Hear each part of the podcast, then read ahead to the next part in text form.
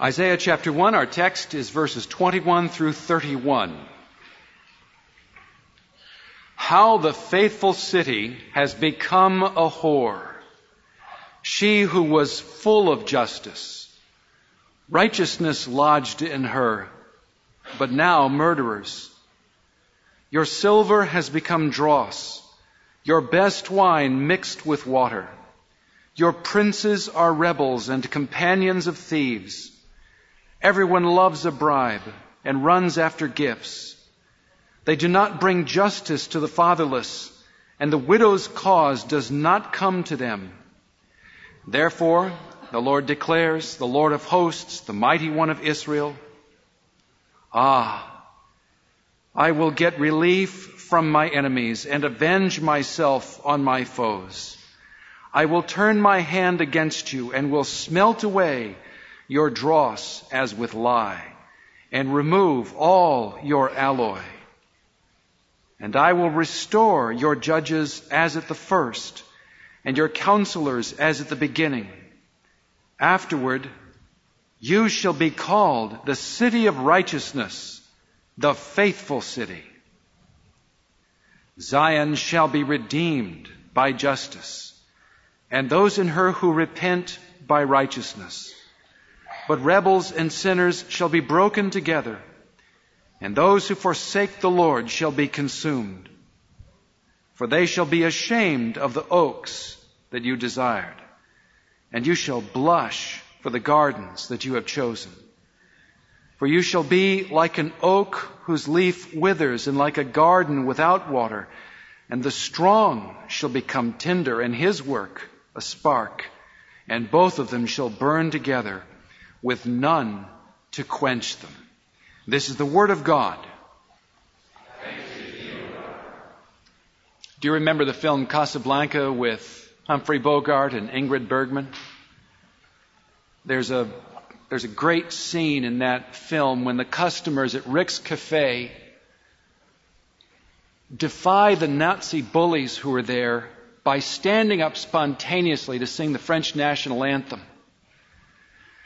It's a very beautiful scene. They stick the Nazis, they poke them right in the eye.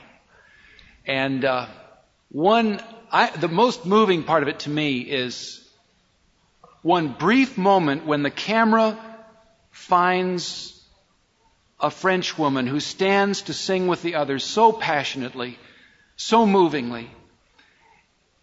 And what's so beautiful about her is that earlier in the film, she had degraded herself. She'd been hanging on the uh, arm of a Nazi soldier as his date.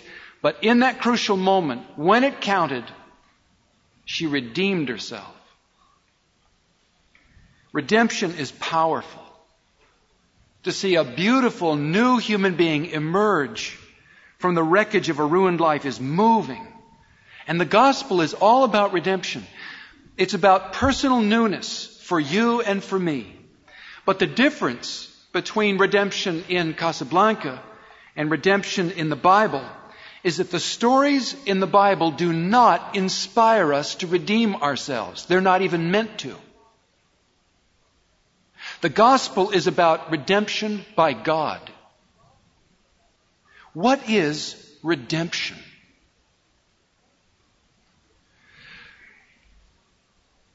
Redemption is a subcategory inside the larger category salvation. Because redemption explains how God saves us. How does He? By paying a personal price. In real life, there is no easy way out of sin. Ultimately, there is no self-redemption. We get ourselves into trouble we, we, we make foolish choices. We sin our way right into bondage. If we try to cover it up, if we try to make excuses, we just dig ourselves in deeper. Every day, we create the conditions in which we literally, actually deserve the judgment of God. And for His part, what does God do? He offers to us, to, He offers to get us out of our trouble at His expense. He offers to absorb within himself the consequences we have set into motion. He pays the price so that we don't have to because we can't anyway. That is redemption. If you have sinned your way into helplessness and now you're boxed in, you can be redeemed by God. Our passage is about redemption. You see that in verse 27. Zion shall be redeemed by justice, and those in her who repent by righteousness. Two weeks ago, our subject was conviction of sin. Last week, repentance. Now, redemption. It's where God wants to take us.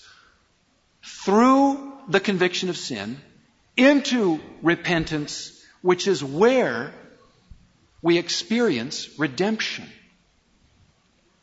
Now, this passage, verses 21 through 31 of Isaiah, chapter 1, this, this passage concludes now the introduction to the whole book. And in verses 21 through 26, the prophet answers the question, what?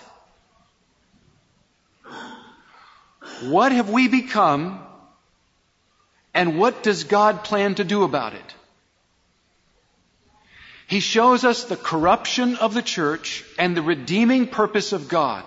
Look at the way it begins. How the faithful city has become a whore.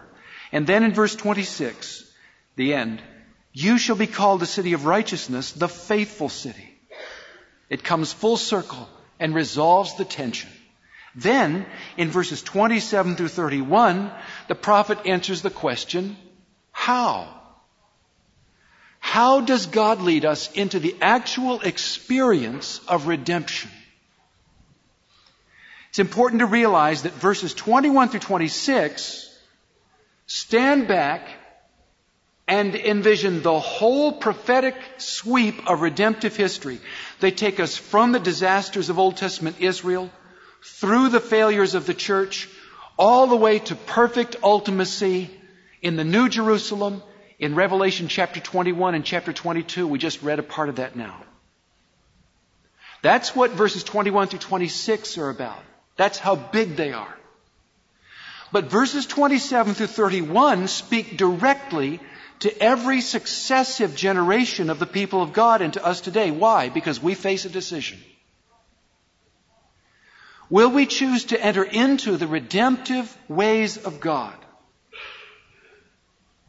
So you see, Isaiah's pastoral intention in this whole passage is to sober us with who we are, to give us hope in who God is, and to urge upon us an unblinking realism about how we enter in to redemption. Now, the structure of the passage is on a handout, or a, an insert, pardon me, inside your bulletin. And as I looked at this, I realized there's no way I can try to just describe this to you. I need to show it to you. So that's why we have this insert here. If you'll look at that with me. Now you can see that there are six points there and, and everybody knows a sermon is supposed to have three points, but you're going to walk out of the door this morning with double your money's worth. So you see how A1 the church's corruption, verses 21 and 22, is matched by and resolved by A2, the fourth point, the church's redemption. And then B1, her rebellious leaders explain the ultimate source of the corruption. Verse 23. And then in contrast, the church's mighty Lord and her only hope in verse 24.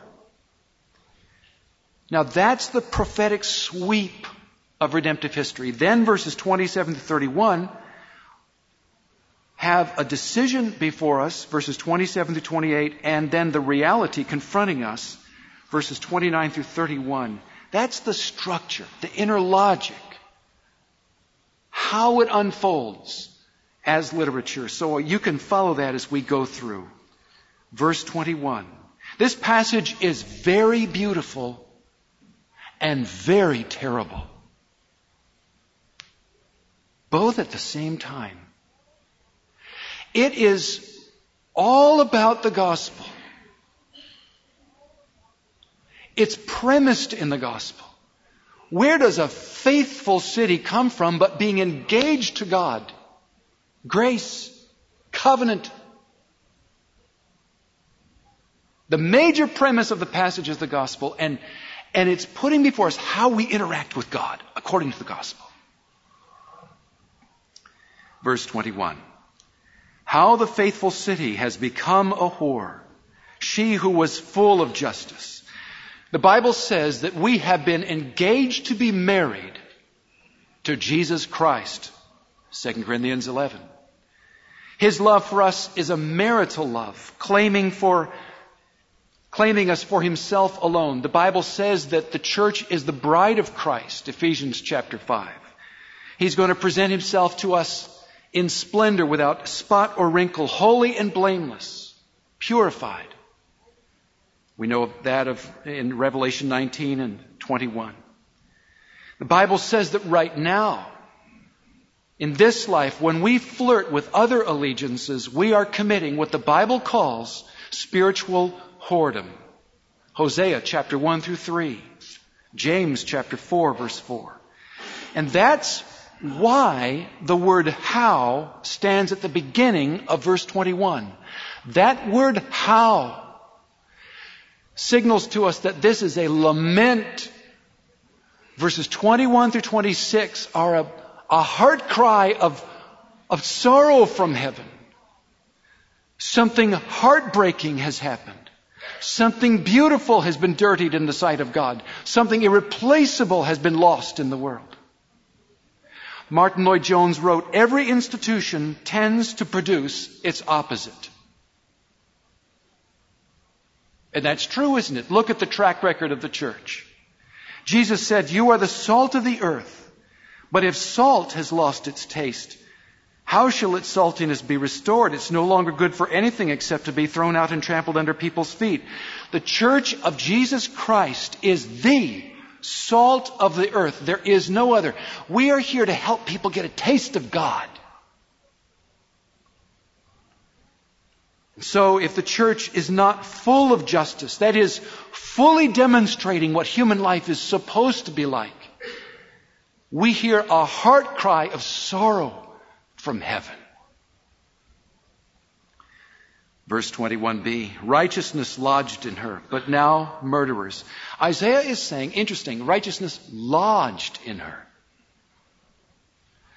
He's saying that in this world, righteousness is like a lonely traveler in hostile surroundings, but in the city of God, righteousness found a welcome. Righteousness was embraced. Righteousness lodged in her. But he's saying things have changed. The spiritual neighborhood has gone down the drain because unfaithfulness to God always translates into a kind of corrosion of the bonds that hold people together. Even in the church, the Bible says, everyone who hates his brother is a murderer. Does the name Whittaker Chambers ring a bell? Um, Whittaker Chambers was, a, he spied for the Soviet Union in this country in the 1930s. Then he became a Christian. And some of you remember when he stood up against Alger Hiss and exposed him as a spy within the State Department in the early 1950s. He wrote a remarkable book called Witness, in which he, re- he remembered something that happened to him one time. He says, the daughter of a German, uh, of a former German diplomat in Moscow, was trying to explain to me why her father, who had been extremely pro-communist, had become an implacable anti-communist. He was immensely pro-Soviet, she said. And then You'll laugh at me, but you must not laugh at my father. And then one night in Moscow, he heard screams. That's all. Simply one night, he heard screams. In the church, the city of God, do we ever hear screams? Yes, we do. And that's one reason why there are ex-Christians.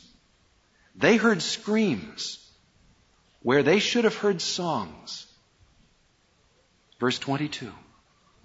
Your silver has become dross, your best wine mixed with water. Isn't that how sin deceives us? It promises to spice up our lives. But it only dilutes everything in life. It cheapens us. Our silver becomes dross, our best wine mixed with water, watered down, insipid. Simone Weil was a brilliant uh, French Jewish intellectual who died during World War II. Actually, she was in Britain but she put herself on the same rations that her people in France had to live on, and she actually starved. She really understood this. She said, Nothing is so beautiful, nothing is so kin- continually fresh and surprising, so full of sweet and perpetual ecstasy as the good. No deserts are so dreary, monotonous, and boring as evil. But with fantasy, it is the other way around. Fictional good is boring and flat, while fictional evil is varied, intriguing, attractive, and full of charm. Isn't that true? Look at television. How sin deceives us. We need one another's encouragement and clarity along the way to encourage each other, to see things as they are. Isaiah is going to set in contrast now in verses 23 and 24 the influence of men, 23, and the intervention of God in 24. Verse 23. Your princes are rebels and the companions of thieves. Everyone loves a bribe and runs after gifts. They do not bring justice to the fatherless, and the widow's cause does not come to them. There's an ancient Jewish paraphrase of the Old Testament a translation from the Hebrew into Aramaic, but it's a paraphrase. It's like the Living Bible. It's called Targum. And Targum, this paraphrase, helps us to understand what Isaiah is saying here. The second line, and how this can work out in real life. The second line in Targum says, All of them love to accept a bribe, saying, a man to his neighbor, assist me in my case, so that I will repay you in your case. Today we call it you scratch my back, I'll scratch yours. It's how people lubricate the gears of everyday life, but if it overrides justice, it's wrong, no matter how well it works. When responsible people choose expediency, they are not judges, they are auctioneers, with the most favorable treatment going to the highest bidder. And the reason why helpless people get stepped on in this world is that powerful people lose their sense of God. When the only people who matter are successful people and strong people and formidable people, life becomes savage. If no one believes that the very hairs of their head are numbered by a Father in heaven who cares about them. They have no logical reason to care about anybody else. And that's why the most precious thing about you, the most essential core of your being, is your sense of God. Verse 24. Therefore the Lord declares, the Lord of hosts, the mighty one of Israel. Do you see how he identifies himself? He heaps terms upon terms to reawaken a sense of God. Ah, ah, I will get relief from my enemies and avenge myself on my foes. This is, this is the wonderful thing about God. The wonderful thing about God is that no matter what happens, no matter what anybody else does or says, God will never just go away. He will never ungod himself. He will never stop being God. He will always be true to himself. And Isaiah's whole point here in flooding our vision with the glory of God as he does is that God's eternally unchanging commitment to himself is our hope. There is a Lord in heaven, the Lord of hosts, the mighty one of Israel, who cares about his own offended justice. And his commitment to his own cause is our hope. He will get relief from his enemies and avenge himself on his foes. And even when the church is compromised, God has not changed and nobody is getting away with anything. Now, after all that, after the accusations of verse 23 and God's resolve in verse 24, what would we expect to come next? Wouldn't we expect total annihilation? We would. But redemption is surprising. Verses 25 and 26. I will turn my hand against you and will smelt away your dross as with lye and remove all your alloy. And I will restore your judges as at the first and your counselors as, as at the beginning. Afterward, you shall be called the city of righteousness, the faithful city. God is able to purify His church. In fact, He promises to, and He even knows how.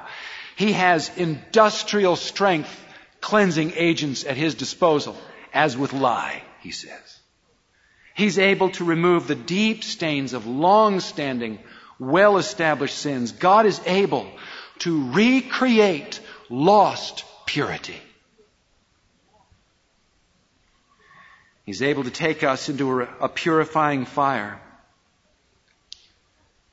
taking us all the way through to restoration as a faithful city, a city of righteousness. The church at her best will be seen again. And we can be a part of it. Now the Hebrew text, before we go to verse 27 and see how we enter into this, the Hebrew text does something in verses uh, 25 and 26 that I want to show you. Do you see the words in verse 25, I will turn First words there. And then in verse 26, do you see the words, I will restore? Those two English verbs translate the same Hebrew verb, ashiva. We have two different English verbs in our text only because English can't fully cooperate with the Hebrew. My point is this. One God acting in one way is able to accomplish two different things at once. When God turns his hand against his own children, it is not a disaster. It is an act of restoration. The discipline of God is perfectly suited to achieve exactly what he intends in purification and in restoration both at the same time. Jesus said, What I am doing, you do not understand now, but afterward, you will understand. What is He doing in your life right now that you don't understand? Whatever it is, trust Him.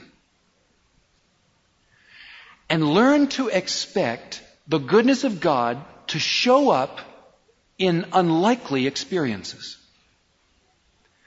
When He turns His hand against you, He is at the same time restoring you. Trust Him. And let Him do His deep work in you.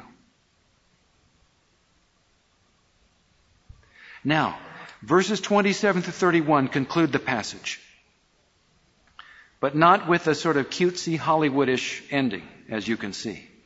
Why are these verses here? Because Isaiah doesn't want us to misunderstand. In these verses, Isaiah is now going to qualify what he said in verses 21 through 26. God will certainly restore his church, Revival and reformation are coming. The prophets repeatedly make that affirmation. The church's glory is not passing. The church's corruption is passing away. And the church will be beautifully pure forever. But, but, but, for us right now, in our historical situation, in our moment in time, before that perfect ultimacy, how do we enter in to the experience of redemption? How is the church today in our generation redeemed out of mediocrity, out of failure, into power? Isaiah wants us to know. And he wants us to feel the full weight of the decision we face. In verses 21 through 26, he fortifies us with confidence in God's gracious intentions for His church. So that now, in verses 27 through 31, in our own situation, we can choose confidently to follow God into the refining fire and stay there long enough for His purpose to be fulfilled in us, in our church, in our lives, in our homes, So here's the decision in verses 27 and 28. Zion shall be redeemed by justice, and those in her who repent by righteousness. But rebels and sinners shall be broken together, and those who forsake the Lord shall be consumed. This is the key right here.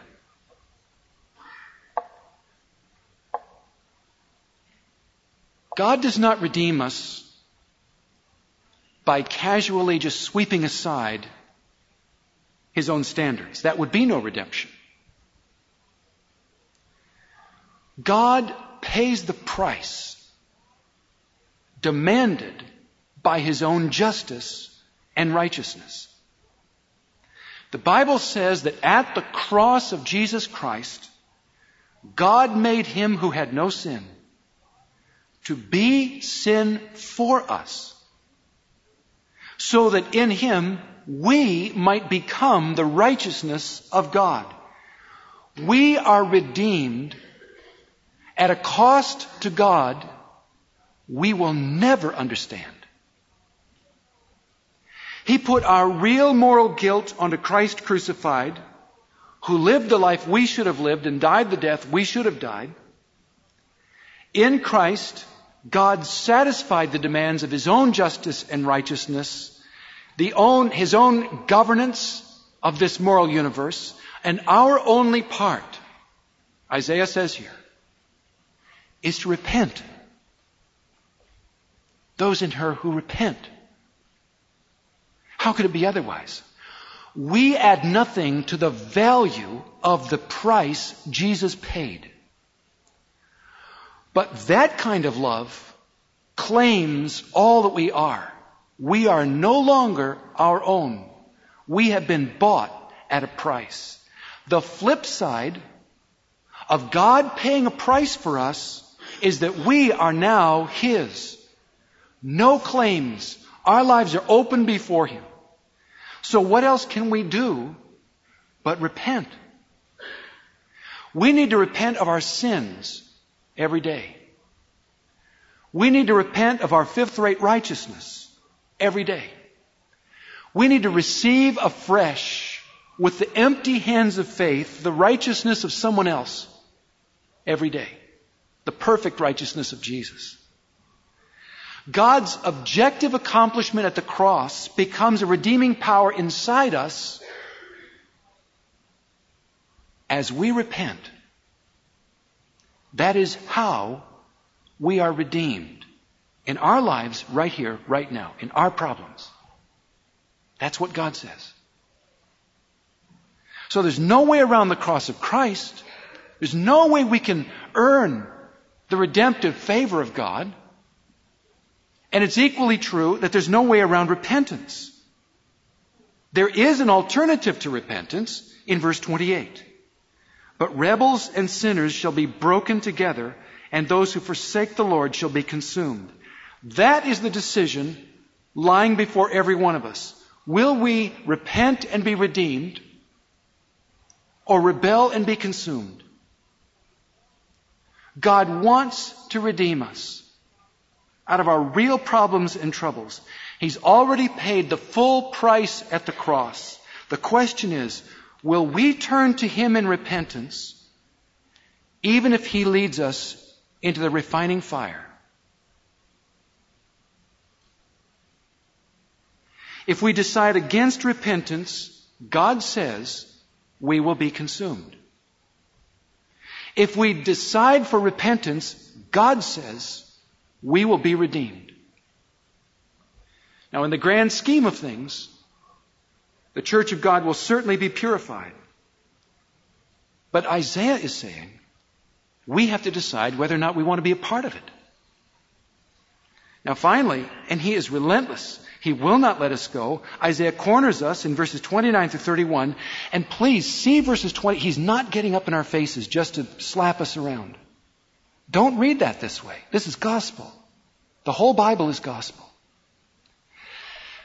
In verses 29 through 31, Isaiah is pleading with us to embrace repentance by putting up before us in plain view what becomes of people who say no to God.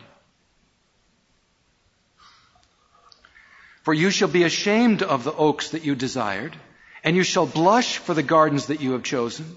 You shall be like an oak whose leaf withers, and like a garden without water, and the strong, the strong man, strong person shall become a tinder, and his work, his accomplishments, and so on a spark and both of them shall burn together with none to quench them. Now, why are these verses so confrontational? You can ask that question of so many passages in the Bible, especially in the prophets. Why are these verses so confrontational?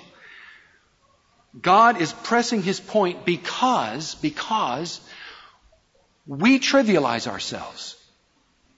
God takes us more seriously than we take ourselves. We think it doesn't matter my decisions, my attitudes, my thoughts and feelings, does it really make that much difference? And God is saying, you are more significant than you realize. Every moment of your life matters before me. Your choices have lasting repercussions beyond what you can see. Trust me that this is so. And God is saying, that's why I'm confronting you. I love you too much through the cross of Christ not to tell you the truth and pursue you until you yield to me. And the truth is this. If we set the course of our lives by the earthly things we foolishly desire and choose, you see those words desire and choose in verse 29, are, are just are mere likes and dislikes. we will end up with nothing. And God is saying, God is saying, do not let the story of your life be, oh, what could have been. The key to the metaphors in verses 29 and 30, he talks about the uh, oaks and so forth, the gardens. The key to understanding those is verse 31, the strong person and his work. The oaks and the gardens are figures of speech for human strength and potential and organization and accomplishment. And the point is that human strength and brilliance will be their own undoing. But personal, timely repentance is what opens life up in the ways of God. The weakness of repentance is how we experience the power of redemption. And Isaiah does not close his chapter until we see it. That's why it's there. Conviction of sin, repentance, and redemption. That is God's way for us, for every Christian on the face of the earth, God's way into newness. It's a good way. There is There is nothing to be feared in this way because beyond redemption, there is a Redeemer. Everett Harrison taught New Testament at Fuller Seminary. He was a member of our church, and he wrote this No word in the Christian vocabulary deserves to be held more precious than Redeemer. For even more than Savior, it reminds the child of God that his salvation has been purchased at a great and personal cost. For the Lord has given himself for our sins in order to deliver us from them. You may be facing a major personal struggle in your life right now and wondering which way you're going to go. You may be under heavy temptation. You may have unresolved tension between yourself and God right now. You may be out of the will of God. Maybe you have lost your purity. What will help you is this to remember that there is a Redeemer for someone like you. He has paid the price. You don't need to add to it. He has sacrificed on your behalf. And you are no longer your own. You're His problem now.